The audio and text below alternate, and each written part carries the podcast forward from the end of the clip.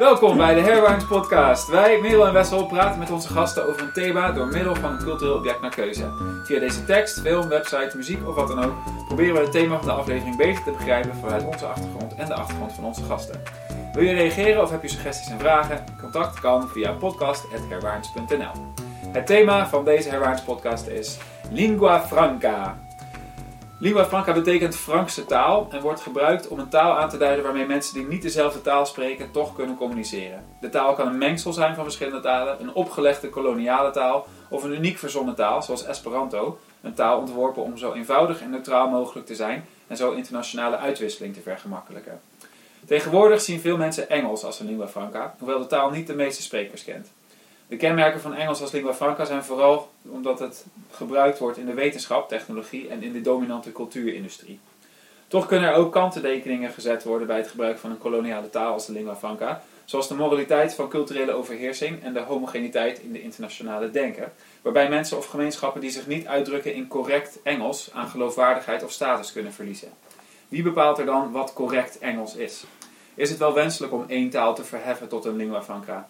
En wat voor een invloed heeft dat op de geopolitieke machtsverhoudingen? De gast is Willemijn, kunsthistorica en docent Nederlands voor anderstaligen. Hallo! Hallo. Ehm, en Merel mag beginnen vandaag. Ja, ja, en ik ga ook meteen beginnen met Engels. Ehm, aan de hand van het laatste boek van Hilary Mantel eh, van de Cromwell series, eh, The Mirror and the Light.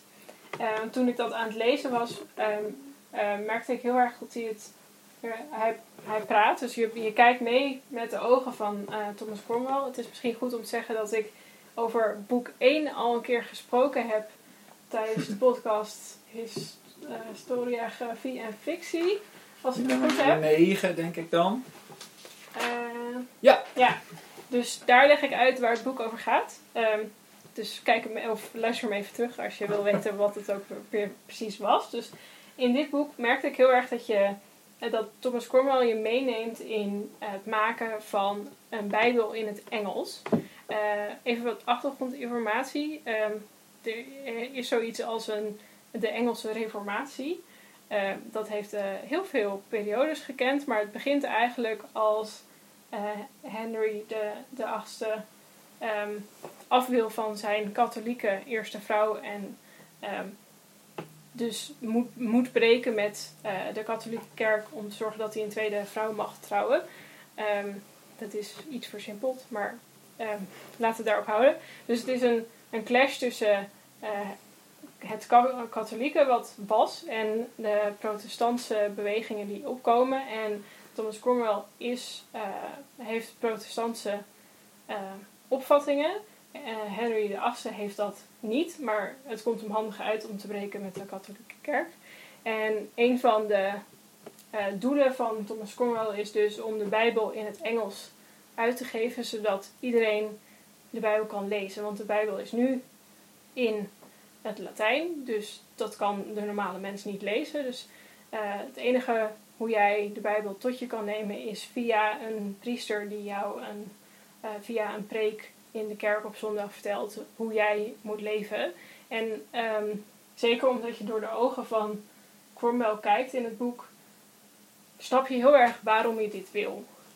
Want natuurlijk moet iedereen de Bijbel kunnen lezen. Natuurlijk moet die vertaald worden, in het Engels. Ehm, het is echt belachelijk, denk je, dat alleen een priester dat ding kan lezen en eh, dus jou eigenlijk kan dwingen te leven op een manier wat hem eh, goed gezind is.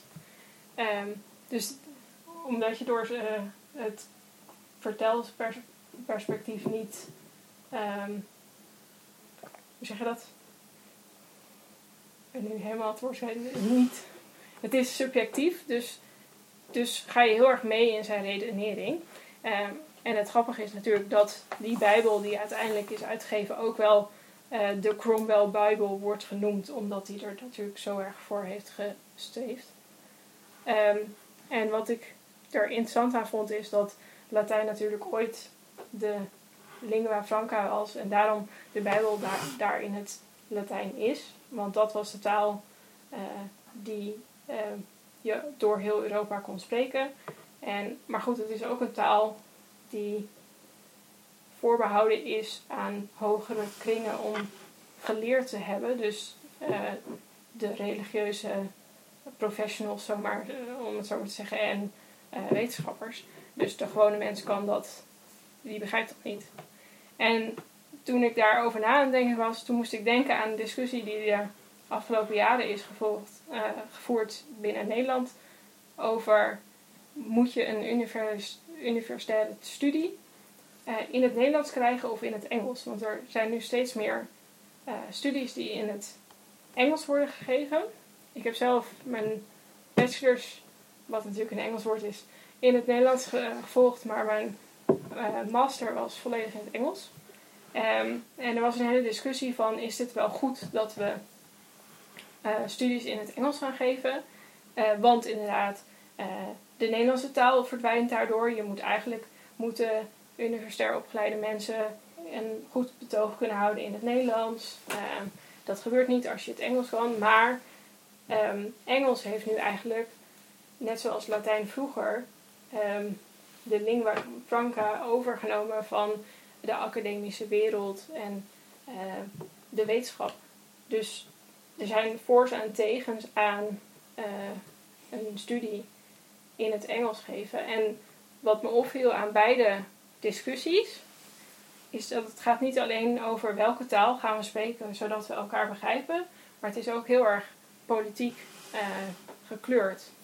Uh, bijvoorbeeld de, de Cromwell Bible, het Engels, die vertaling, die is heel erg, uh, schijnt heel erg in de richting van protestantse opvattingen van het geloof te zijn geduwd. Dus je maakt bepaalde vertalingskeuzes die, die je wegsturen van het katholieke en eigenlijk in de richting van protestantse sturen. En dat, is, en dat zie je bijvoorbeeld in de, in de argumenten voor, voor en tegen het Engels op de universiteit ook. Het is niet alleen uh, welke taal ga je spreken, maar ook, zeg maar, ja, er zit er heel veel haken en ogen aan en politieke argumenten van waarom kiezen we de een of de ander. En dat, uh, dat vond ik heel interessant. Het is opmerkelijk dat de, de, als je Latijn dan ziet als de lingua franca, zou dit dus voor iedereen toegankelijk moeten zijn, maar dat is hij dus juist niet. Uh, als we het hebben over het Bijbelvoorbeeld. Ja. Want de, de mensen kunnen er niet bij, alleen de, de, de wetenschappers of de, de mensen die tot de religieuze elite behoren. Um, als je dat vertaalt naar nu, zou je dus zeggen dat mensen die gewoon willen gaan studeren in het Nederlands, een soort van buitengesloten worden, omdat ze ja. niet in het Engels kunnen ja. Uh, ja, dat is dus inderdaad precies een van de argumenten is, het argument voor is, ja, maar uh, de studie, je leidt mensen op tot ofwel de academie, dus ofwel tot de wetenschap, ofwel tot een uh, internationaal georiënteerde handel, dus een internationaal georiënteerde baan. En de, de argumenten tegen, dus, dus eigenlijk voor het Nederlands, is van ja, maar de meeste mensen gaan hier toch gewoon in Nederland werken. Um, dus die hebben gewoon Nederlands nodig. En um, dus je merkt heel erg, ik, ik vind het heel moeilijk om te beseffen, maar omdat ik dus juist door mijn studie uh, heel veel Engels heb geleerd en ook omdat ik uh, als PhD-student uh, eigenlijk dagelijks in het Engels converseer en schrijf en lees. maar er, ja, het is natuurlijk niet een taal die iedereen in Nederland even machtig is. Mm -hmm. um, ja, wat dus ook betekent dat je een soort uh, grens trekt of een lijn trekt van jij dit, dit of ja, het is niet dat je het afpakt, maar in ieder geval maak je het moeilijker toegankelijk of zo. Dat is dan het ja, je, nou, je, je sluit mensen, je sluit sommige mensen buiten door eh, te kiezen voor het Engels, net zoals dat je sommige mensen buitensluit door een Bijbel in het Latijn uit te geven. Um, en dat is natuurlijk een moeilijke keuze, want je op een gegeven moment kom je voor een situatie dat je misschien met een ander mens wil converseren die niet de taal spreekt die jij spreekt. Ik heb net in de trein een stukje gelezen over dat uh, Henry de Achtste uh, gaat trouwen met uh, Anne of Cleves. En dat is een, een Duitse, tenminste toen was het nog geen Duitsland, maar ze spreekt Duits. die kunnen elkaar dus niet begrijpen. Eh, Mhm. En dan zitten ze te zoeken van welke taal spreken we allebei wel. Ja. Of, oh, ehm, eh, Cromwell die kan wel Duits, dus hij kan wel voor mij vertalen. Ja. Ehm, dus je, je zit altijd te zoeken naar... Het is, ja, het is een soort van politiek spelletje van wie, wie sluit je erin en wie sluit je er buiten, zeg maar. Wie moet zich ook aanpassen dan? Ja, Er zit eigenlijk dus meteen al een soort contradictie in het idee van lingua franca. Dat het voor iedereen toegankelijk zou moeten zijn. Maar het is sowieso al een taal bovenop de taal die mensen spreken. Zeker als je een, een nieuwe taal eh, kiest, zeg maar. Ja. Ehm, ehm, zoals bij, bij Latijn is dat natuurlijk zo. Dat, dat sprak men niet. Dus die moet je dan echt bestuderen. Sorry? Meer. Meer, inderdaad. meer, ja. Ja. ja, toen het een lingua franca was, bedoel ik Ja. dan. Ehm, dus toen, eh, dan, dan is het dus, dan, dan is dat wel een soort obstakel als je gewone taal spreekt. Als je voor het Engels kiest, dat is natuurlijk in, in deze discussie ook weer interessant. Ehm, er zijn heel veel mensen die al Engels spreken. Ja. Ehm, en dat, dat maakt die discussie altijd een beetje scheef, omdat dat er ook voor zorgt dat mensen eigenlijk een voorrangspositie krijgen doordat ze al Engels spreken. Dus dat leidt dan weer tot andere situaties waarin eh, misschien mensen die oorspronkelijk Engels spreken geen andere taal meer leren of vinden dat ze geen andere taal meer hoeven te leren. Maar er zit meteen een soort legitimiteit in jouw eh, positie als jij dus, je komt uit Engeland en je gaat naar een internationale conferentie. Jij kan al Engels spreken, dus dat, dat geeft je meteen al een soort voorsprong op de mensen die geen Engels spreken. Ja. ja, een van de dingen die, in die... Ik heb een aantal artikelen gelezen ehm, die dus over deze discussie gaan. En ehm, wat ze, waar ze heel erg de hele tijd op terugkomen is van... Ja, maar die docenten die, die kunnen helemaal niet zo goed Engels. Mhm. Eh, die spreken het steenkolen Engels. Ehm, eh, letterlijk. Eh, en ze doen, maken dan ook voorbeelden, of maken, geven dan ook voorbeelden van wat voor dingen docenten zeggen. En dat, dat geeft heel erg het beeld van die docenten staan inderdaad al 1-0 achter, omdat ze simpelweg het Engels, wat ze dus. Want docenten zijn onderzoekers, dus dat zouden ze in hun onderzoekswerk gewoon zouden ze dagelijks moeten, kunnen, moeten spreken, lijkt mij. Tenminste, dat is wat ik zelf ervaar, is dat mijn gehele onderzoek is in het Engels. Ehm, misschien is dat bij andere vakgebieden anders. Ehm, Nou, ik- kan me nog wel een, eh, bij de minor filosofie een, een eh, professor herinneren die, eh, die stond heel hoog aangeschreven in zijn veld.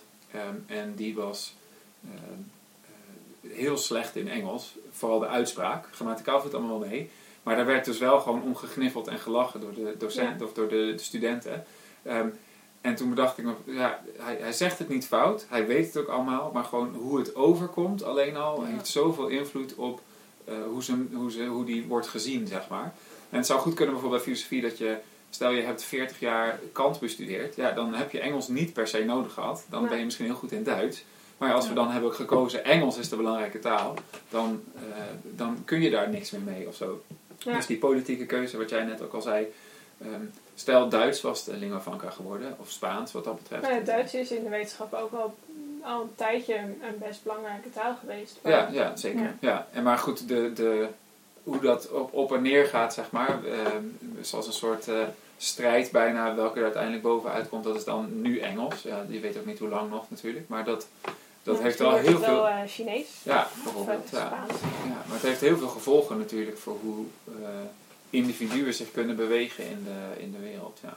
Ja, Ja. en je, je, hoe zeg je, dwingt sommige mensen ook om tweetalig te worden. Terwijl, eh ja, de talenknobbel bestaat, bestaat niet letterlijk, maar het Mhm. bestaat wel. Dus, ehm, Ja.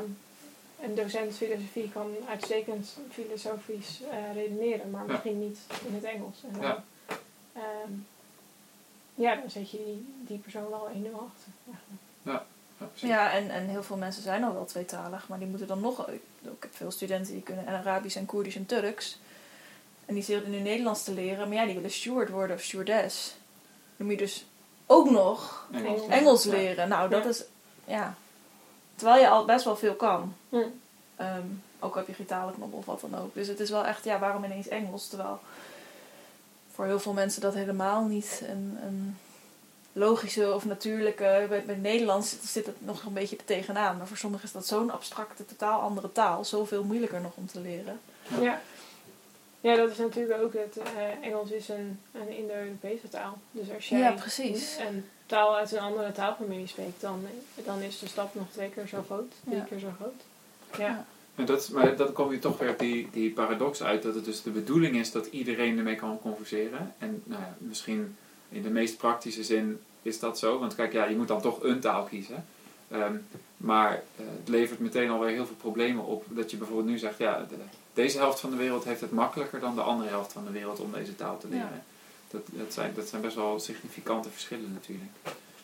Ja, en, en aan de andere kant, je kan toch niet zonder een lingua franca, want anders moet je nog meer talen leren. Ja, dan wordt het echt een soort schakeling dat, dat eh, de een kan Duits en Frans, de ander kan Frans en Spaans, de ander kan Spaans en Japans, de ander kan- dat je Ja. echt zo één op Ja. één zeg maar, door moet. Ehm, dat is een stuk minder praktisch, maar dat, dat- dat- het, het zou in ieder geval eh, politiek gezien waarschijnlijk eerlijker zijn als je het netjes allemaal uitspreidt. Alle taligen, zeg maar. Ehm, want het is natuurlijk wel duidelijk dat, ehm, eh, ja, wat ik al zei, die legitimiteit die je dus hebt als native speaker, zeg maar, die, die kan heel veel waard zijn. Ja. Ehm, en het is, als ik het heb over die professor, is het natuurlijk heel vervelend voor die ene professor, maar het maakt ook in de politiek ook veel uit. Ik bedoel, Ja. eh, het, het, het zal heus niet zo zijn dat als een of ander vrij gebrekkig sprekende diplomaat een speech doet en het klopt, het klopt niet of het zit niet helemaal lekker. Die boodschap staat misschien nog steeds overeind, maar tuurlijk kun je daar als diplomaat ook niet goed voorbij kijken. Laat staan als breder publiek dat het op social media voorbij ziet komen. Zie die ene man eh, worstelen met de uitspraak Ja. van het Engels. Dat heeft natuurlijk echt dan wel invloed ook. Ja, en dat kan ook wel invloed op de, de begrijpelijkheid. Eh, want als jij echt gewoon eh, iets, weer, of, zeg maar, iets anders bedoelt dan wat je Ja. eigenlijk zegt in het Engels, dan Ja. dat is, zegt een van de, de wetenschappers die aan het woord kwam in die artikelen die ik heb gelezen. Hij is ehm, grappig genoeg docent Latijn aan de UvA. Eh, en die zei van ja, je, je kan er niet, met het Engels kan je niet de wetenschappelijke nuance aangeven die je in het Nederlands zou kunnen als, ehm, als, als, je, als Nederlands jouw moedertaal is. Ja. Dus daarom moeten we geen, ehm, geen lessen in het Engels geven.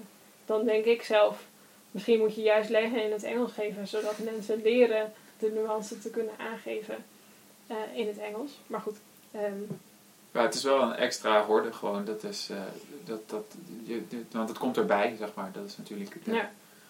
Ja, en je hebt natuurlijk, want jij zei van misschien moeten we ehm, dat, hoe, hoe zei je dat nou, de schakeling maken tussen veel verschillende personen die allemaal net een andere, eh, ander pakketje talen. Mhm. Maar je, je hebt ook altijd het vertaalprobleem. Dat is natuurlijk met de Bijbel.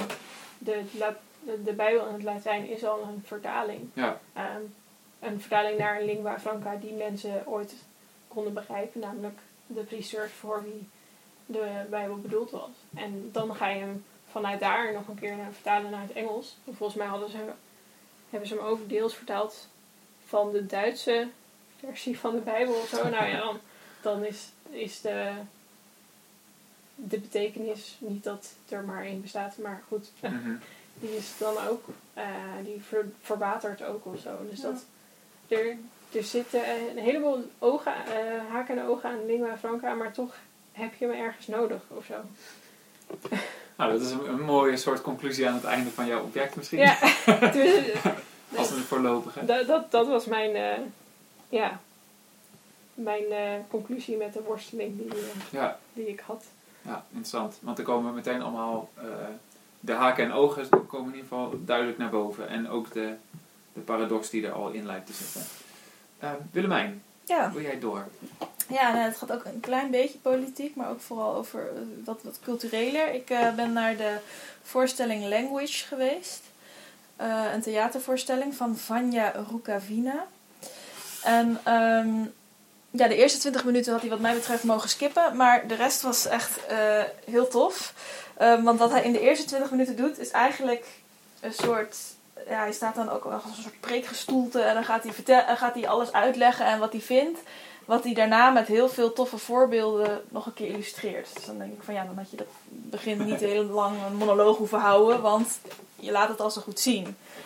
Ehm, want wat hij doet, hij, ehm, nou ja, hij is zelf eh, geboren in Sarajevo. Uh, dat was dus Joegoslavië. En hij praat uh, Bosnisch. Hij is Bosnier. Um, en hij is dus nu, woont hij al heel lang in Nederland. Um, nou ja, en daar is dan ook al meteen dat, dat in, in dat voormalig Joegoslavië, dat, daar zit ook die spanning. Want dat bestaat dus nu, dat zijn dus nu drie landen. Dus je hebt ook nog dat Servisch en Montenegro. En eigenlijk die talen zijn alle drie een beetje hetzelfde. Mhm. Alleen, het zijn toch drie verschillende talen. Dus als je daar nu bent en je, je, je koopt een, een um, pakje chocola. Ja, welke taal zet je erop? Als je het Bosnisch erop zet, ja, dan heb je, heb je alleen maar Bosnië. Dat is niet goed. Dus je moet ook nog het Servisch en je moet ook nog, dus je moet Servisch nog opzetten en je moet ook nog dat dan. Maar dan komt er dan op neer dat op het pakje chocola drie keer hetzelfde staat. Alleen dan met een ander land vlaggetje ernaast, zeg maar. Maar gewoon omdat dat dan politiek verantwoord is. Hmm.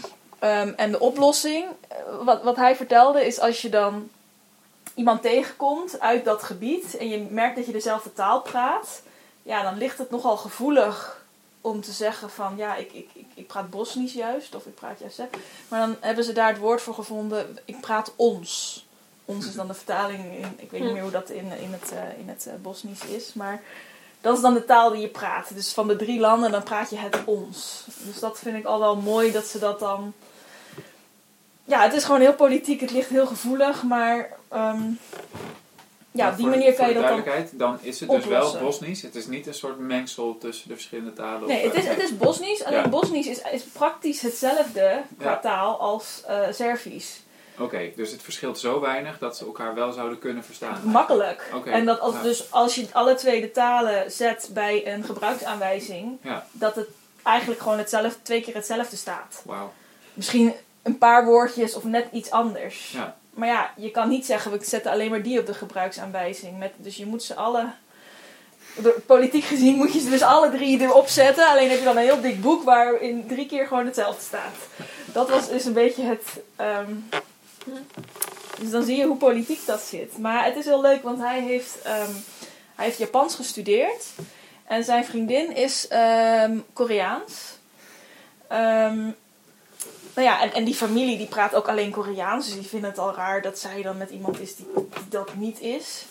En wat hij heel mooi laat zien in die voorstelling is hoe die taal zo verbonden is met de cultuur. Dus aan het begin gaat hij praten in zijn eigen taal en een gesprek Ehm, doet hij dan na wat hij met zijn ouders heeft. En ehm, ook dat hij dan een woord wil, dat hij wil dat zijn moeder dat uh, vertaalt. Want dat kent hij eigenlijk alleen maar in het Nederlands. En hij wil weten wat dat dan in, het, in zijn eigen taal of in zijn moedertaal is.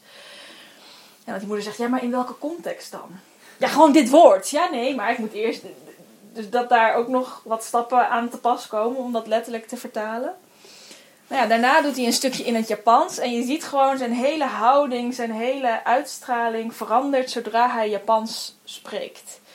Uh, dan leert hij ons ook nog wat over, uh, over kanji. Dus over um, het schrift dat dan bestaat uit karakters en hoe dat dan is opgebouwd. Waarin je eigenlijk ook heel erg die Japanse cultuur, of in ieder geval toen dat is ontstaan, en de Chinese cultuur dan, want ze hebben dat uit het Chinees uh, ja, hoe dat zit. Hoe je dan vanuit verschillende woorden weer een nieuw woord kan maken. En dat dat toch een bepaalde manier van denken is die ja, meer, meer, die cultuur meer um, aangeeft. Meer, meer laat zien hoe, hoe ze in die cultuur uh, denken. En dan op het laatst spreekt hij nog een klein beetje in het Koreaans. Wat hij nog heel slecht kan. Eigenlijk als een soort kind van, van, van zes kan hij Koreaans. Uh, met die woordenschat, zeg maar. En dan zie je hem ook weer helemaal veranderen. En op het laatst sprak hij dan nog een beetje ehm, Engels. En, en dan wordt hij een beetje zo Amerikaans. En dan wordt het echt uh, heel hip ineens. En je zag gewoon, hij was het leukste. Want zijn Nederlands is perfect. Maar het leukste was hij als hij Bosnisch sprak. Dan zag je gewoon hem helemaal. Ja, hoe die echt was of zo. Hm. dat, ja, dat kon je gewoon vanaf de tribune zien. Dan, dan was hij het leukst op, op, op zijn, het meeste zichzelf. En hij vertelt ook hoe hij dan was uh, met. Um, hoe het dan was met een familiebijeenkomst. Nou ja, dat was helemaal raar, want zijn ouders die spreken weinig Nederlands, vooral Bosnisch. En zijn vriendin spreekt alleen Koreaans. En dan is er nog iemand die spreekt alleen Nederlands, maar ook een beetje Engels. En dan was er nog ik weet niet, iemand uit nog een ander land. En Dus eigenlijk Ja. de situatie die Wessel net schetste van iedereen. ja, een precies dat. En eigenlijk snap je elkaar niet, maar dan heb je ineens een woordje, dat kan je dan zeggen in die taal. En dan denk je van, bijvoorbeeld dankjewel. En dan zegt iedereen, iemand ineens tegen jou dankjewel. En dan denk je, oh wat leuk, je kent mijn taal. Dus dan is er toch een soort verbondenheid. Maar hij zegt ook, ja, dat, dat- dat hij eigenlijk zijn, zijn vriendin beter leert kennen doordat hij ook Koreaans is gaan leren. Doordat dat voor haar zoveel makkelijker is. Doordat ze zoveel meer zichzelf kan uitdrukken in die taal. Hm. Dat hij daardoor eh, ja, dicht, dichter bij haar komt. Dus hij, ja, hij promoot dat hele, de hele tijd ook heel erg van leer heel veel andere talen. Dus niet alleen één lingua franca, maar juist de andere talen. Zodat je dichter bij mensen kan komen en bij hun cultuur. Hm. Ehm, ja, en dan wou ik nog een klein bruggetje maken ehm, naar Lord of the Rings. Want ehm, nou ja, wat ik heel tof vind van Tolkien is... Hij heeft natuurlijk die nieuwe talen ook eh, bedacht eigenlijk. En daar is dan de lingua franca. Maar hij heeft natuurlijk ook dan het Elvish en nou ja, al die talen. En ik vind het zo tof dat wat hij doet is eigenlijk dit. Hij doet dus ook... Het Elvish is heel, ja, heel mooi, sierlijk, een beetje hoogdravend, lichte klanken. Zoals die elfen ook worden beschreven. Ehm, de taal van Mordor is heel zwaar en, heel, en hard. Ehm, ja, zoals eh, daar ook de, het land is. En ehm, het entish van, van die bomen, dat is, duurt heel lang en is landbradig en saai. Maar ja, die bomen die leven ook eeuwenlang en die praten toch niet veel, want het zijn bomen. Dus die nemen daar de tijd voor. Het klinkt bijna als een soort gekraak, eh, of zo, zo leest het ook. Net zoals bomen kraken. En, ehm, ja, en de taal van de dwergen, die is juist ja, ook mooi, maar die wordt echt alleen maar door die dwergen gesproken. Dus daar, die zullen dat ook nooit praten met een buitenstaander. Dus onder elkaar praten ze die taal, maar zodra iemand anders erbij is, gaan ze daar al vanaf. En ik vind dat zo tof dat, dus dat hij daarmee aan de hand van taal ehm, de verschillende culturen soort van aangeeft die er bestaan. Ehm, ja, wat, wat eigenlijk die Vanya dus ook doet in zijn ding. Dat, dat taal gewoon zo'n uiting is van jouw eigen cultuur en jouw eigen zijn. En dat het dus zo ver kan zijn, zo kan gaan, ook politiek gezien, dat je dus drie keer hetzelfde op een pakje moet zetten, omdat iedereen zich zo verbonden voelt met zijn eigen Hm. taal. Ook al is die hetzelfde als een andere taal, maar het is niet hetzelfde, want Ja. ja, Oké, maar dan Dat- wat, wat jij nu eigenlijk zegt dus, eh, of Vanja zegt, is dat taal niet een communicatiemiddel is in de eerste plaats, maar in de eerste plaats een identiteit. Het, het, het is zeg maar waarmee je je verbindt aan een groep andere mensen die eh, binnen jouw groep vallen. En eh, dat betekent ook dat het de manier van denken beïnvloedt, maar ook Ja. de manier van eh, zijn. En eh, uitwisselen daartussen is heel interessant en heel fijn en heel leuk. Maar zodra je één taal dus de taal maakt, of je dwingt mensen een bepaalde taal te spreken, dan pak je ze eigenlijk dus een stukje van zichzelf af. ja, terwijl het ondertussen eigenlijk wel gewoon heel handig is. En dat zegt hij ook van, ik bedoel, hij praat met zijn vriendin ook Engels. Ja. ja, het, is wel gewoon handig. Ja. Maar het is niet.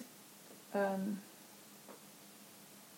het, is, het is handig voor de communicatie, maar als je echt iemand goed wil leren kennen, of als je echt er dieper in wil gaan om iemand te begrijpen, ja, Ja, moet je eigenlijk dan- je richten op die taal. Ja. Ja, en dan zeg je dus ook eigenlijk dat elke lingua franca ehm, een soort van afbreuk doet aan de, aan de ware communicatie. Want we hebben, je hebt het nu dus, je zei, je Ja. zei, voor het communiceren is het handig, maar als je iemand echt wil leren kennen, dan lukt het niet. Terwijl ik zou zeggen, ja, dat is wat communicatie echt zou zijn, toch? Dat je echt kunt uitwisselen. Dus we hebben het nu over twee lagen communicatie. Het, het praktische, Het praktische en, En het, ja, persoonlijke, of het, Ja. op het identiteits, identiteitsgebonden stuk. Ja. Ehm, en dat je dus eh, met een lingua franca dat tweede stuk eigenlijk bijna altijd verliest. Omdat, ja, ehm, ja, behalve dus weer als je dan toch weer een oorspronkelijke spreker van die taal Ja. bent of zo. Want dan zou je zeggen dat het, eh, dan kan het wel. dan, dan zou het wel kunnen, want dan zit, Ik zit heb wel- jou daar. ja. Ja.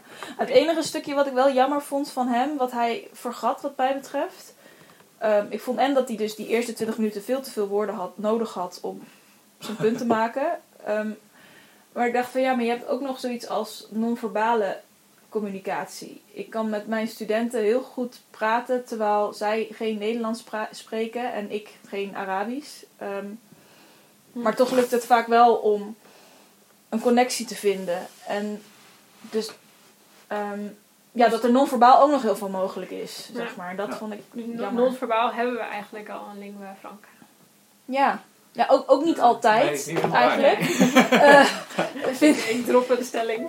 ja, het is wel mooi, want dat, daar ga je eh, nog meer dan met gesproken taal wel van uit. Ja. Ehm, Ja. eh, Maar dat, daar kom je dan achter als je naar andere landen gaat dat dat helemaal niet zo werkt. Het is moeilijk om dit in een podcast te vangen, maar ehm, het is bijvoorbeeld heel leuk als je eh, naar Azië kijkt. In China en eh, Japan weet ik dit van, dat als ze naar zichzelf wijzen, als je vraagt wie heeft dit gedaan of wie wil er, is er vrijwilliger en je, je doet dan ik. In het westen wijs je dan naar je borst en in eh, China en Japan wijzen ze naar hun neus. Ehm, dat is heel raar de eerste keer dat je dat ziet. Want dan snap je niet wat ze bedoelen. En dat duurt even dat je denkt, oh, huh, is dat hetzelfde? Waarom wijs je daar naartoe? Er zit ook een stukje identiteit in. ja, En zo zijn er heel veel dingen die vanzelfsprekend lijken. Bijvoorbeeld ook dat, die discussie over waar op je hoofd je moet tikken om iemand eh, gek, te verklaren ja. of slim te verklaren. Want dat is precies andersom in eh, het Engels en het Nederlands bijvoorbeeld, terwijl het dan weer heel dicht bij elkaar ligt. En zo zijn er heel veel van die dingen die dan toch eigenlijk best wel willekeurig blijken te zijn. Hm. Eh, wat ook nog wel eens tot problemen lijkt. Bijvoorbeeld ook eh, de twee vingers omhoog in het, in het vredesteken, of het victorieteken, afhankelijk van wanneer je in de geschiedenis je bent. Eh, in Australië is dat juist heel obscene. Eh, en als je het omdraait, is het in Europa obscene, maar dan is het in Australië weer het, het W-teken. Ja. Ehm, dus ja, dat kan ook nog wel tot problemen leiden. Ja, ja. ik, ik moest aan denken dat jij zei van... ehm, je, je mist de cultuur als je, als je een communicatietaal spreekt. Dus als, de, als je de lingua franca. En ik las ergens, heb ergens gelezen in mijn zoektocht... dat men denkt dat er nu zoiets bestaat als European English. Dus, eh, dus Ja. het Ja. Engels als lingua franca, franca. En ik ben wel benieuwd of dat dan ja, iets mist of zo. Of ik, wat ik, ik heb heel, s- heel erg het gevoel dat ik soms een taal kies, dus Engels of Nederlands, afhankelijk van wat ik wil uitdrukken. Hm. Ehm, omdat inderdaad een bepaalde taal bepaalde nuances heeft eh, die je in de andere taal niet hebt. Eh, Ja. En dan zou je stellen volgens de language, dus de, de- de voorstelling, dat European English misschien dingen mist qua eigenheid. Omdat het eigenlijk niemands taal is of zo. Net zoals misschien dat Esperanto ja. niemands taal is. Dus Ja. Ja, dat is wel zo. Ik heb daar een vak over gehad op de universiteit. Vertel. Dus, ja, dat, ging, dat heette ook European English. Ah. En dat ging er dus over. eh, ik probeerde de taalkundevakken een beetje te ontwijken. Het is allemaal best wel interessant, maar de literatuur trok me een stuk meer. Eh, en dit was er wel eentje die me, waarvan ik dacht, oh dat is interessant. Ehm, want dat ging er dus over. ehm, zou je als Duitser die Engels moet leren spreken, eh, moeten proberen om received pronunciation te leren? Eh, terwijl de meeste Engelsen ook niet zo praten. En daar een identiteit aan vastzit die je niet deelt. Hm. Of kun je beter mikken op een uitspraak die voor een Fransoos veel beter te begrijpen is dan received pronunciation. eh, en die voor zowel een Duitser als een Franser, eh, een Fransoos makkelijker te leren is. Ehm, is het niet oneerlijk als je een Engels overneemt van één taal die voor bepaalde landen moeilijker te spreken is dan andere? Dat was eigenlijk de discussie van dat vak. Ehm, nou, eh, kan ik meteen bekennen nu, dit is de dertiende aflevering van eh, deze podcast, dat mijn, mijn Engelse uitspraak veel dichter bij een soort European English ligt dan een, een oorspronkelijke culturele vorm van Engels. Ehm, en dat is deels onvermogen en deels een bewuste keuze, dat ik sommige stukjes combineer van uitspraak waarvan ik denk, dit is gewoon helderder. Dit is beter Ja. te begrijpen voor mijn leerlingen, maar ook voor mensen die ik spreek uit andere landen die niet Engels zijn. En ook soms, gek genoeg, voor zeg maar, de tegenovergestelde eh, Engelse bron. Eh, dan heb ik het nu even simplistisch gezien alleen over Engeland en eh, ehm, de Verenigde Staten, terwijl dat natuurlijk ook helemaal niet klopt. Maar bijvoorbeeld twee voorbeelden die, die ik heel praktisch vind. Je hebt in het Amerikaans, in de meeste dialecten, zeg je I can of I can't. Maar die zitten heel dicht bij elkaar, zeker als je snel praat. En in het Brits, Engels, received pronunciation zou je zeggen I can or I can't. Dat vind ik een super nuttig onderscheid. Dus die hou ik er altijd heel nadrukkelijk in. Aan de andere kant heb je in het Britse Engels, received pronunciation, dat je de R vaak niet uitspreekt. Zeker Ja. aan een A-klank. Dus dan ga je naar the park. Ehm, en in het Amerikaans, afhankelijk van waar je vandaan komt, zeg je park of park. Maar dat, dat wisselt dan. Dat vind ik ook een heel nuttig iets om eh, te Ja. communiceren. Dus dan mix ik eigenlijk al twee dingen die cultureel niet bij elkaar kloppen. ehm, voor een, een praktischere vorm van communicatie. Nu kan je je afvragen of daar dan echt een identiteit aan vastzit. Maar zeker als je uit een van die twee regio's komt en je hoort mij praten, denk je op sommige momenten: oh, dat, zo, zo, nu herken ik hem. en op andere momenten juist niet. Dus daar zit meteen al een, eh, een identiteitssignaal in of zo. Hm. Ehm, ja, en de, de- de- ik heb, dat vak was niet geëindigd met dit, dit vinden we er nu gezamenlijk van natuurlijk. Het is een soort eh, discussie die gaande is. Maar eigenlijk alle dingen die we nu hebben opgenoemd aan haken en ogen en, en overwegingen kwamen dat vak voor, ook voor een deel naar voren. Ehm, maar dan dus vaak heel erg vanuit een politieke situatie specifiek de Europese Unie. Die moest beslissen hoe gaan we onze documenten vormgeven en welke woorden zijn wel acceptabel en welke niet. Ja. Is het bijvoorbeeld logisch dat je als je het hebt over verkeer, dat je de, de Britse woorden daarvoor aanneemt, als de meeste mensen die het lezen waarschijnlijk de Amerikaanse woorden beter herkennen? Ehm, z- Ja. Zulke soort keuzes moet je dan maken, zeg maar. Ja. Ja, dat moest eh, toen, eh, toen ik een journal ma ehm, afgelopen jaar heb ik een journal geëdit en dan moesten we ook kiezen gaan we voor Brits of Amerikaans Engels en ik dacht van ja het, het maakt mij echt totaal niet uit dus maar lood hem maar uit ijzer Oh ja, echt? Dat is wel Ja, grappig, want de meeste mensen hebben er een heel sterke Ja. mening over. Mijn Nou ja. leerlingen ook bijvoorbeeld. toen jij vertelde van ik, ik, ik spreek geen ehm, Brits Engels of Amerikaans Engels ik heb ooit één keer language acquisition moeten hebben in de bachelor eh, omdat als, zeg maar, als voorbereiding juist op het feit dat wetenschap in het Engels is, moesten Ja. we eh, language acquisition doen. En daar moest je kiezen. Ik ga in in dit vak leren om Brits Engels te spreken Ja. of Amerikaans Engels te spreken. En ik, ik, zat, ik wil helemaal niet kiezen, want ik weet gewoon dat ik allebei niet ga behalen. Ehm, maar ik wil gewoon Engels, genoeg Engels, goed genoeg Engels spreken, zodat ik mijn vak kan uitoefenen. En dat is ook een van de discussiepunten in de discussie die, zoals ik hem gelezen heb, is van ja, deze docent die spreekt Engels met een super Duits accent. Maar ja, is dat erg? Want hij, hij is Duits. Ja. Is het erg als je. Engels praat met een Nederlands accent? Want dat eigenlijk zeggen we nu ook in die lingua franca, die, die, wat Engels dan zou zijn, dat is eigenlijk niet één taal dus. Want je hebt al Amerikaans-Engels Ja. en Brits-Engels. Dus eigenlijk is dat ook al niet één taal. Dus er is ook alweer verschillende culturen. En heb je, precies. Ja, ja. Ja. Dat. En waarschijnlijk heb je in Brits-Engels ook nog wel weer verschillende soorten, ja, eh, ja. Ik bedoel, net zoals in het Nederlands, dat je, nou ja. Ja, nee, dat klopt. Dus dan, dan is de lingua franca sowieso niet het Engels, maar een soort mengelmoes van verschillende soorten Engelsen.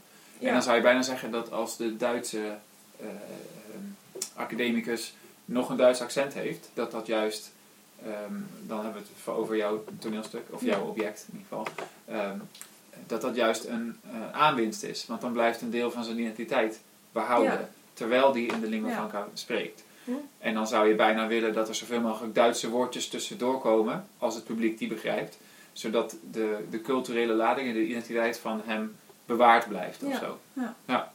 interessant. Want vaak wordt er natuurlijk neergekeken. Het is grappig, want bij mij op de studie was het natuurlijk ook, je kiest Brits of Amerikaans. Of als je echt heel erg eigenwijs was, bijvoorbeeld Iers of eh, Australisch. Maar dan, daar werd dan natuurlijk meteen al met een soort schuin oog naar gekeken door zowel docenten als leerlingen. Er zitten heel veel smaakdingen in.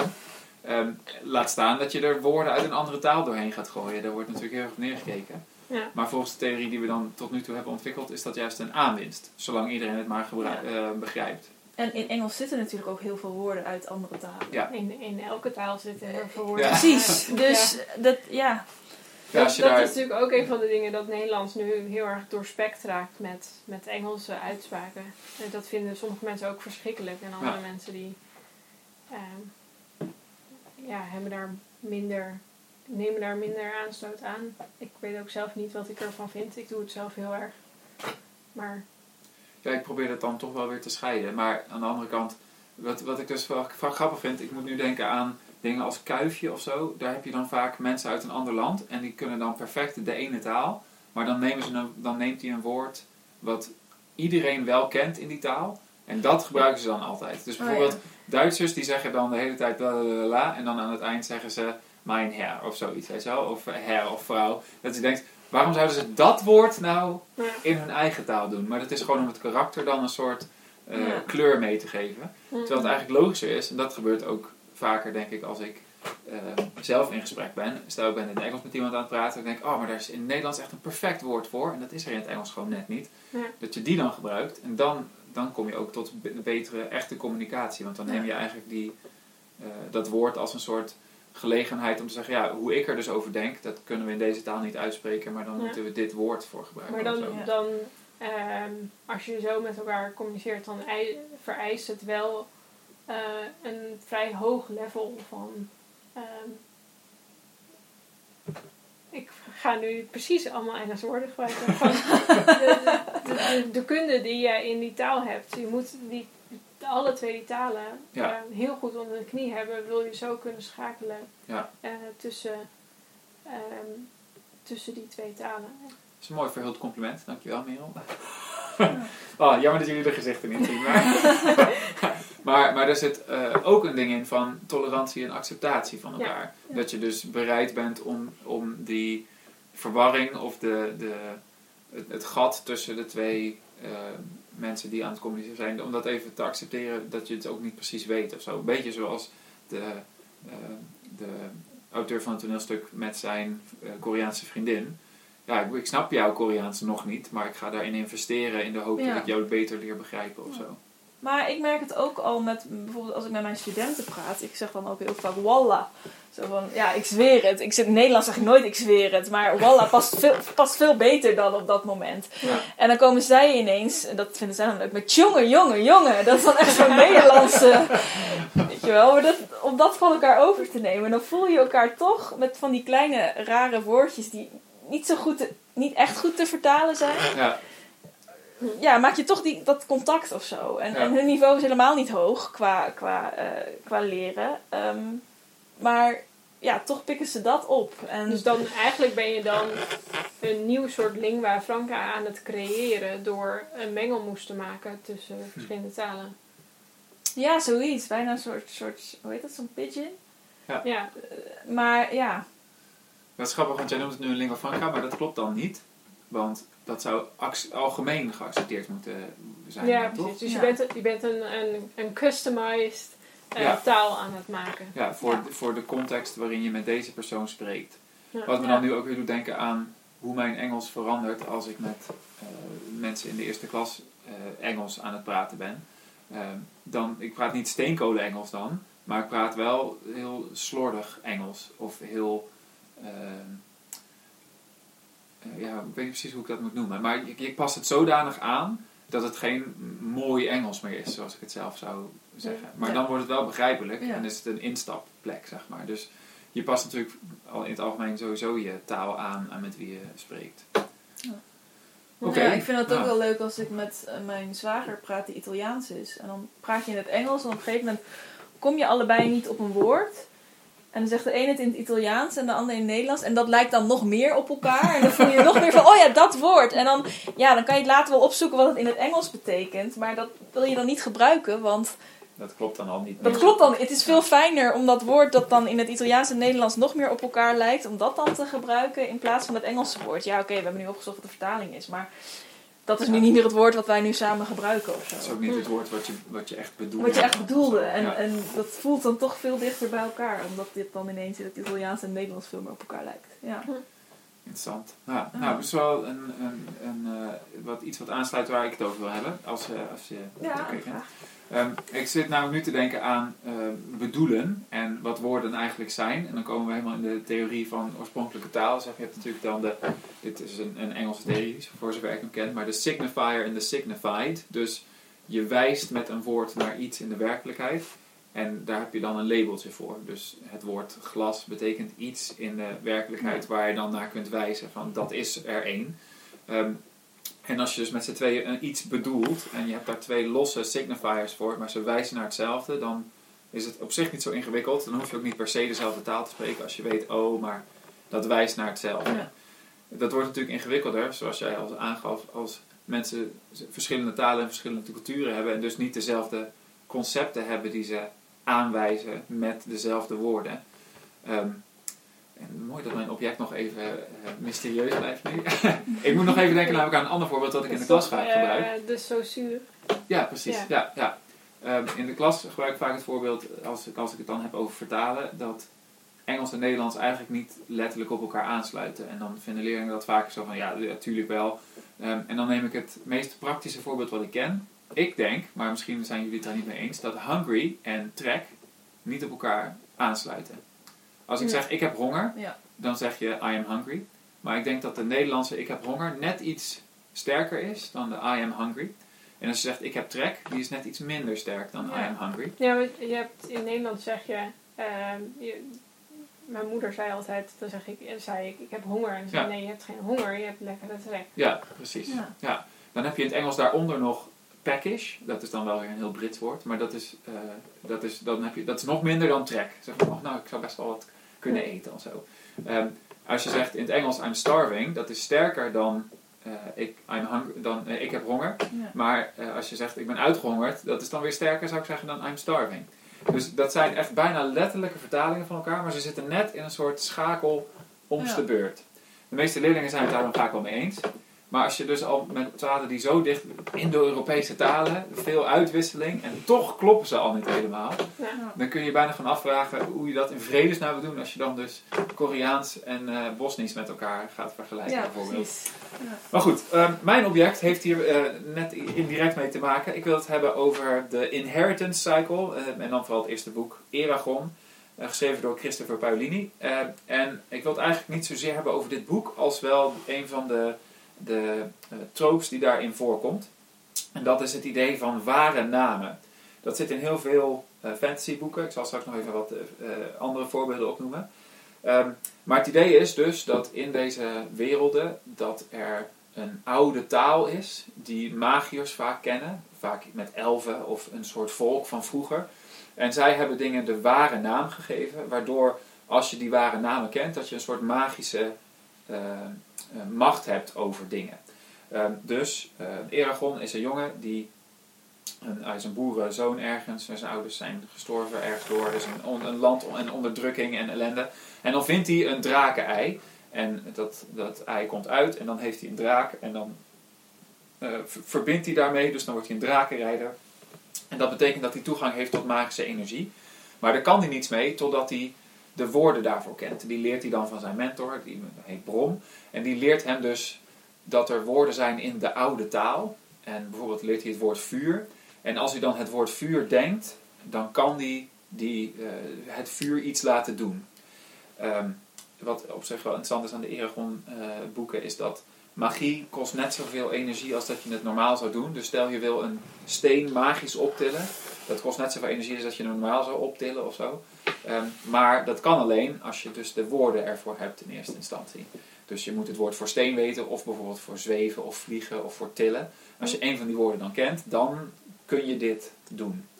Ehm, het idee daaraan is natuurlijk, als ik even terugkijk naar die eh, signifier signified, dat er dus blijkbaar een oer signifier en een oer signified is. Er is iets als vuur en daar is een woord voor. En als je dat weet, dan heb je gelijk. Zeg maar. Dat is gewoon het, het eindpunt. De waarheid. Daarom wordt ook vaak dan dus de ware naam genoemd van iets.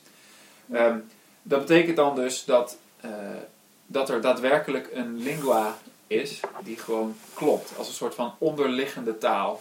Eh, maar die is dan geheimzinnig, dus je moet dan terug. En dat is zeker heel elitair. Dus het is een soort van lingua franca in de zin van hij klopt. En iedereen zou hem kunnen leren, want dan weet je precies waar je het over hebt. Het is de ware taal. Ehm, maar hij is juist niet lingua franca in de zin dat hij altijd geheimzinnig is. En alleen voorbehouden aan een soort eh, elite of zo. Ehm, eh, er wordt dan later in de serie gezegd dat eigenlijk eh, het gaat over gedachten. Dus dat je met je gedachten de werkelijkheid kunt beïnvloeden. Maar dat er ooit een oud volk was, de Grey Folk worden ze genoemd.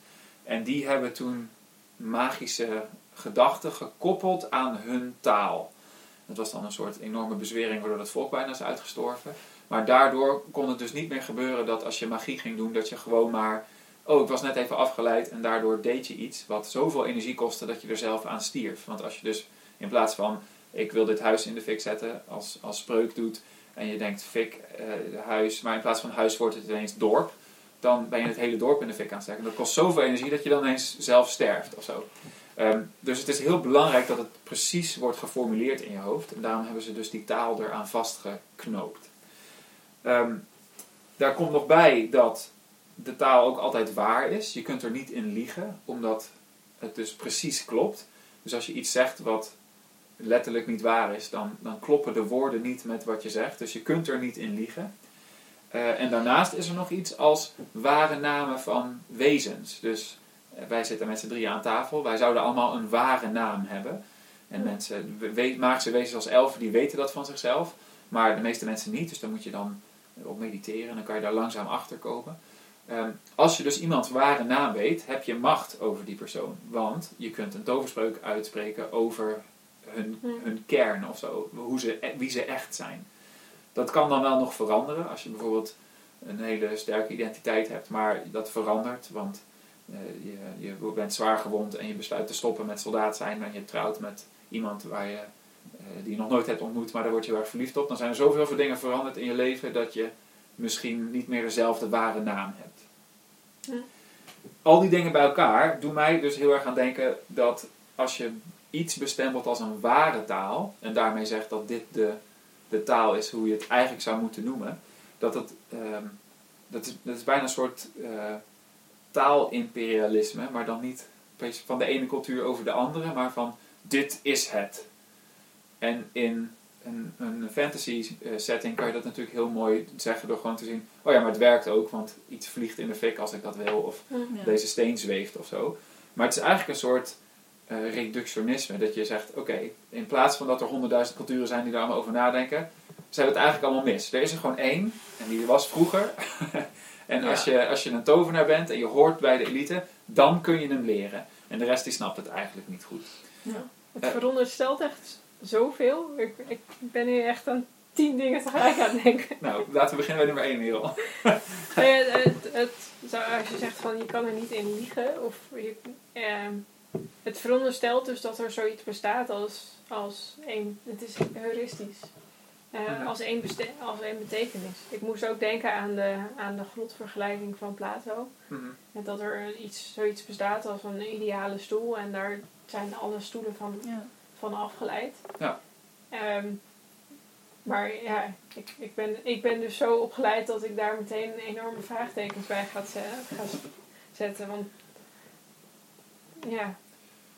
Ja, ik ook. Dat is ja, denk ik ja. waarom, ik waarom ik hier ook over wilde praten. Het, maar het, het interessante is dus dat in deze werkelijkheid, of in deze werkelijkheden, want het is heel vaak, het is dus een trope, um, kun je zien dat het werkt. Het bestaat gewoon, want je kunt op die manier met magie het ware uh, uh, grijpen, zeg maar. Ja. Tenzij je dan zegt, misschien zijn er wel meerdere ware talen, maar dat lijkt een soort onoplosbare paradox ja. te vormen.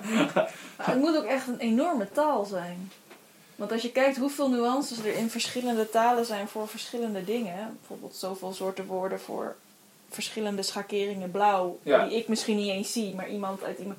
Ja. ja, dat is de ware taal. Dus die moet ook ook die woorden allemaal hebben. Ja, of, of het is dus een kern iets. Je had het net over uh, kanji en tekens. Ik hoorde, dat wil ik ook nog even zeggen trouwens, ik hoorde op een podcast van de podcast Filosofie dat er in het Chinees, en dan hebben we het over um, Mandarijn Chinees, dat er 60.000 tekens zijn. En die moet je dus eigenlijk allemaal leren als je de taal echt meester wil worden. En ik had in ieder geval altijd zoiets van, wow, dan moet je 60.000 tekens leren. Dat is echt heel ingewikkeld. Ehm, maar de professor die er was, ehm, die dus Chinese filosofie bestudeerde, die zei, ja, maar als je kijkt hoeveel woorden er zijn in het Engels, dat zijn er echt veel meer. Eigenlijk zijn heel veel Oosterse talen heel simpel in hoeveel woorden ze hebben. Ehm, omdat ze allemaal een apart teken hebben. En dus kun je er niet 500.000 hebben. Ehm, dus moet je er minder hebben. Maar dat betekent dus ook dat ze meerdere betekenissen hebben. Dus heel vaak Ja. zijn eh, Oosterse talen in die zin eh, vaak eh, opener voor, voor figuurlijk gebruik, omdat het teken voor bos bijvoorbeeld kan zowel hout als bos als iets van hout betekenen. Ja. Dus je kan hout gaan halen, maar je kan ook iets van hout maken. Of je kunt naar het bos gaan, afhankelijk als je van hoe je dat teken leest. Misschien is dat wat in zo'n Dus ware is taal zeg ook maar gebeurt, zeg Een maar. signifier die naar verschillende signified eh, wijst. Ja, of de kern is gewoon dit.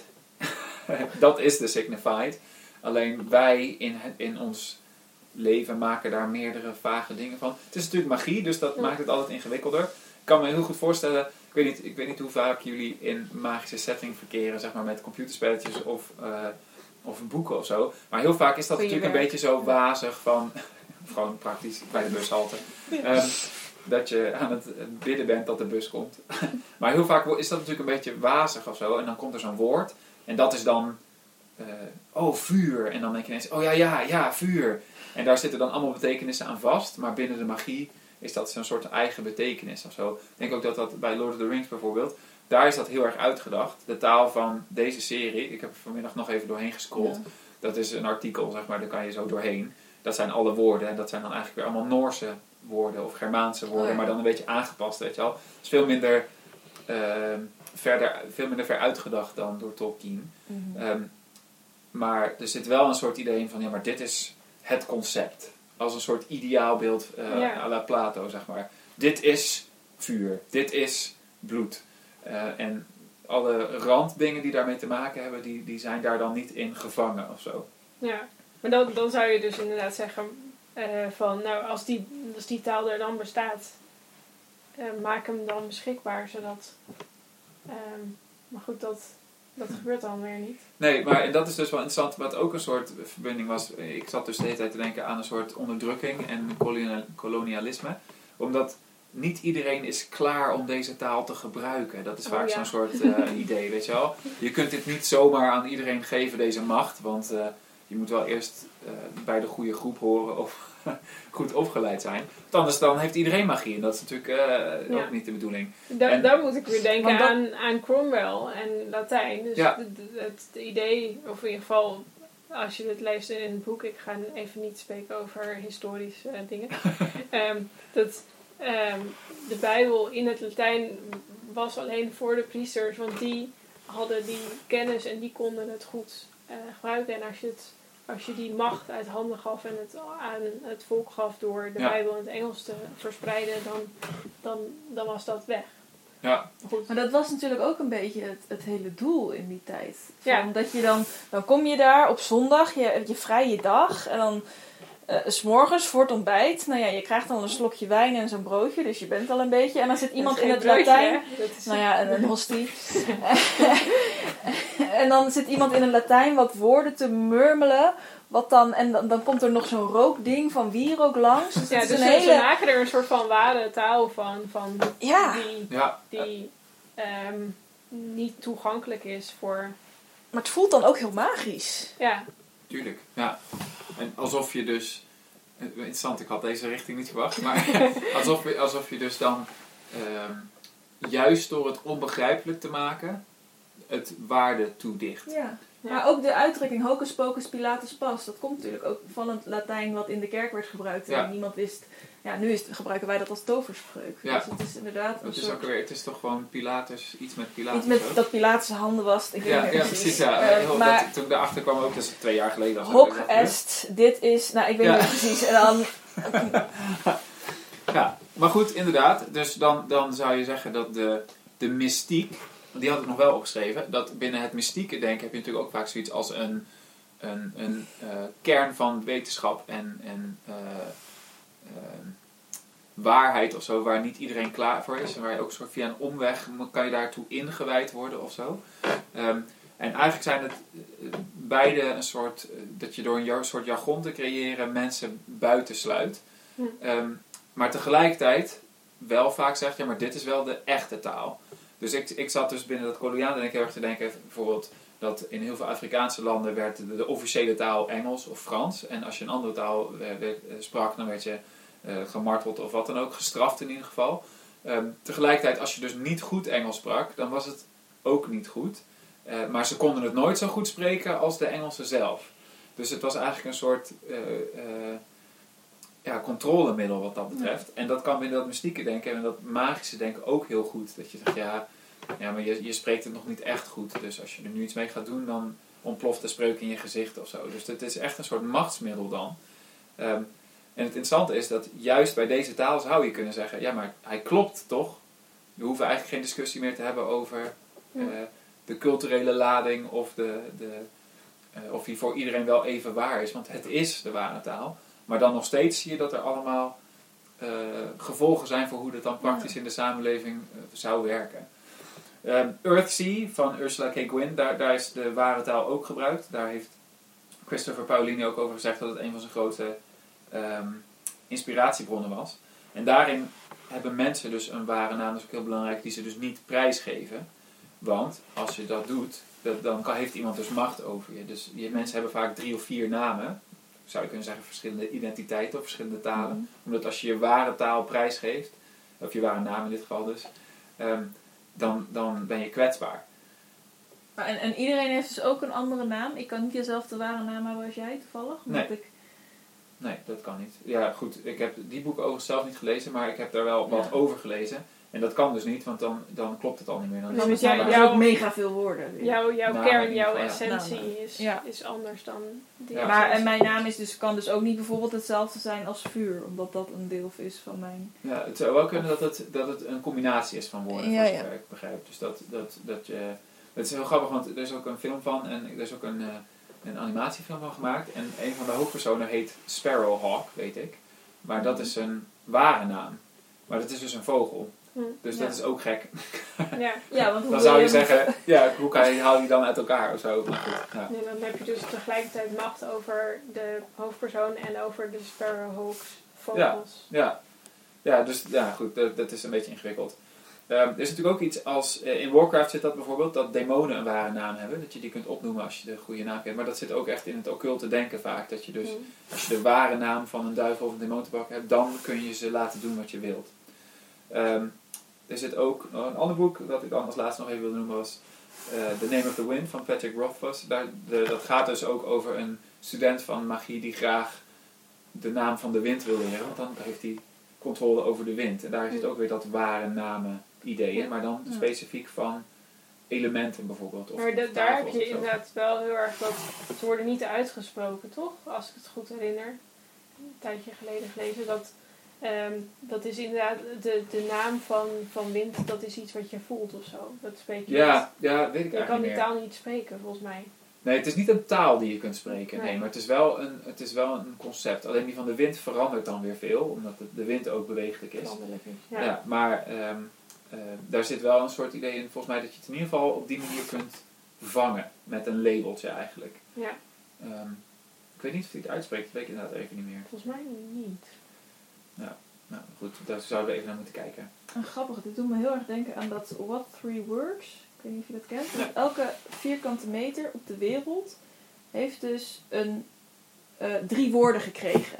Dus je kan, ja, er is nu ook een, een website van. En dan kan je gewoon kijken naar je locatie. En op die locatie, op die vierkante meter waar je bent, zijn drie woorden die dat, die, die vierkante meter hebben. En ehm, In welke taal? Of in alle talen? en volgens, mij, ja, dat, dat, volgens mij in het Engels, maar dus, volgens mij zijn ze dat dus nu ook naar het Nederlands aan het vertalen. Dus ehm, het Amsterdamse Museum, heb ik nu hier toevallig, is gevallen snuit bakboter. Dat zijn gewoon drie woorden en, en dan weet je precies, oh dat is die, dat stukje op die plek Ja. ehm, als een soort coördinaat, alleen dan, alleen dan met drie woorden. En dat is, De ware dat kan je naam dan dus over de hele wereld, is de ware naam van dat ding. Dat ik ook denk van ja, maar dan, als je dus voor zoveel dingen Ja. zo, zomaar een naampje kan verzinnen, dan, ja, dan wordt de waarde ook zo. Ja, nou, als je Beperkt, ziet Beperkt. wat was het gevallen snuit bakboter, Ja, dat, dat, dat zegt helemaal niks meer. dat zegt niks meer, nee. Nee. Interessant, want het betekent precies iets. Het heeft zij- duidelijk Ja. nog een signified en we hebben een signifier. Alleen die, de woorden die we ervoor gebruiken kloppen niet meer, komen niet meer overeen met het gebruik wat we Ja. normaal hebben met die woorden. Maar ik kan me dus voorstellen, als iedereen een ware naam heeft, dat dus zoveel mensen zijn en zoveel dingen en zoveel. Ja, Ja, wat. Het. Het lijkt alsof het dan van de betekenis afgaat, zeg maar. Ja. Interessant, dan komen we eigenlijk weer uit op de eerdere discussie die we hadden over lingua franca. Dat zodra die algemeen wordt en voor iedereen herkenbaar, verliest die aan een bepaald soort kern. De, de cultuur en de identiteit die we net eh, opnoemden. En Ja. toch kan je er nog prima in communiceren en, en wetenschappelijke discussies in hebben die, Ja. die zinnig zijn, die tot betekenis leiden. Ja. Ja. Maar wat, wat, wat is dan het stuk dat ontbreekt? Is het stuk dat ontbreekt dan het persoonlijke? Nee, want dat zit, zeg maar, bijvoorbeeld in het Engels, die kun je natuurlijk prima persoonlijk uitdrukken. ja, Maar er zijn bepaalde dingen die niet uit te drukken zijn, tenzij je weer teruggaat naar een, een, een persoonlijke taal of, een, eh, of misschien wel een interpersoonlijke taal, maar niet een algemene taal dan. Wacht, misschien moeten we het anders benaderen. Ik denk namelijk nu ineens dat als, zeg maar, je hebt natuurlijk altijd het eeuwige probleem dat als ik een zin tegen jullie zeg, bijvoorbeeld tegen jullie luisteraars, dat jullie iets heel anders daarvan kunnen eh, oppikken dan ik, omdat Hm, ik die ja. woorden een andere, in een andere context heb geleerd of daar andere herinneringen aan heb. Ehm, en daarmee dus het, het concept als van lingua franca eigenlijk eh, bij, per definitie al niet lukt, omdat het nooit algemeen dezelfde betekenis kan hebben. Ehm, wat niet per se erg is, ehm, want praktisch Ja, of, werkt het nog of steeds. je maakt juist er een soort van algemeen betekenis van, doordat je het opheft uit de culturele i- identiteit. Ik kom niet uit het woord. Identiteit? Ja, de identiteitstalen die, die zoals jouw toneelstuk Ja. ehm, betekenis hebben tussen haakjes. En, en lingua franca ligt, ligt je daaruit op. Waardoor je er wel een soort van ehm, common denominator maakt van een bepaald woord. Ja, maar dan zou je dus. Dus je, hebt, je, je praat dan inderdaad hetzelfde, maar dan zou ik denken dat je dus nooit de echte fijne nuances daar meer aan kan toevoegen. Mm. Nou ja, Omdat zodra je ze toevoegt, worden ze algemeen. Dus dan kunnen ze niet meer op die manier nuance- genuanceerd zijn. Eh, en als je uit de, eh, de algemene taal moet afdalen naar... eh, of afdalen. per se We hebben hem nu hoog gestaan, ja, van, of van de ene opstijgen. kant ja. naar de andere kant. naar de, de specifieke taal. Dan, dan mis je een... ja, weer de, de brug naar het algemene. Dus dan kun je Ja. niet meer met iedereen daarover praten. ja. Ja, oké. Ja, ik moet u ook nog denken aan Dungeons and Dragons, waar je eh, ook common hebt, wat iedereen kan spreken. En dan, eh, dat is natuurlijk een spelmechaniek waarin het vaak gaat over, eh, eh, kun je deze puzzel oplossen, want hij is in deze taal. Ehm, maar dat zijn een soort van, eh, in, de, in, in de fantasie maakt het heel veel uit welke taal het is. Maar als het een soort spelmechanisme is, ja, iedereen kan common. En als het in Dwarven staat, nou dan, dan hebben we iemand die Dwarven op zijn blaadje heeft staan. Oké, die Ja, kan dat precies. dan, zeg maar. ja. Dus daarin is dat hele stuk er gewoon uitgehaald. Maar daarom zit natuurlijk, daar heb je natuurlijk ook weer dat hele idee van common als. Zo van, nou, oké, maar daar kun je alles nog steeds in zeggen. Maar eigenlijk komen wij er volgens mij een beetje op uit dat dat dus eigenlijk niet kan. Nee. Nou ja, misschien wel, denk ik, als, je, als, je, als er een taal is die jij van jongs af aan aanleert, waardoor je hem zo goed, waardoor je hem zo integreert eigenlijk in jouw leven en naast nog een andere taal. Mhm. Ehm, en dat hebben natuurlijk ook heel veel eh, andere landen ook. Ik bedoel, het is helemaal niet. Er zijn meer mensen die twee talen spreken dan die maar of meertalig zijn dan, dan Ja. eentalig. Dus dat je hem zo goed integreert dat je dat het alle twee een soort ehm, deel van jou uitmaakt of zo. Of, ik weet niet goed hoe ik dat moet zeggen.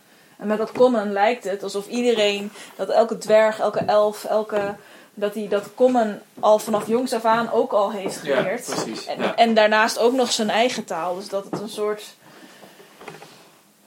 Ja, dus dan is het geen kwestie van ehm, het moeten communiceren van verschillende ehm, talen tot elkaar. Maar je hebt Ja. gewoon twee paraat. En de ene kun je gebruiken voor alle tijd met iedereen. En de andere voor exclusief met een bepaalde Precies. Waardoor het ook al alle twee weer een andere waarde krijgt, natuurlijk. Ja, maar niet meer eh, specifiek ehm, een, kwestie is van ehm, vertalen tussen twee identiteiten of zo. Nee.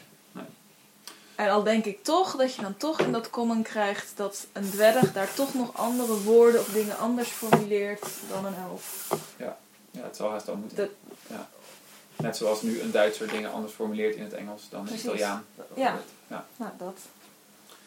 Oké, nou, interessant. Eh, ik denk dat we kunnen zeggen, in ieder geval als een soort conclusie, dat de lingua franca als concept eh, meteen helder is. Een taal met, die je met meerdere groepen kunt spreken, of zelfs iedereen kunt spreken. Maar zodra dat praktisch ingevuld moet worden, dat het meteen eh, tot allerlei problemen of obstakels leidt.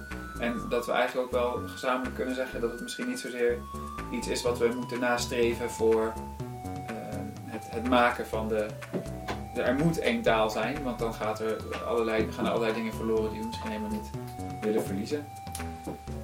Ehm, interessant. Ik ben benieuwd wat onze luisteraars hiervan vinden. En ook benieuwd of eh, zij ook nog eh, objecten zouden aandragen. Want dat kan dus via uh,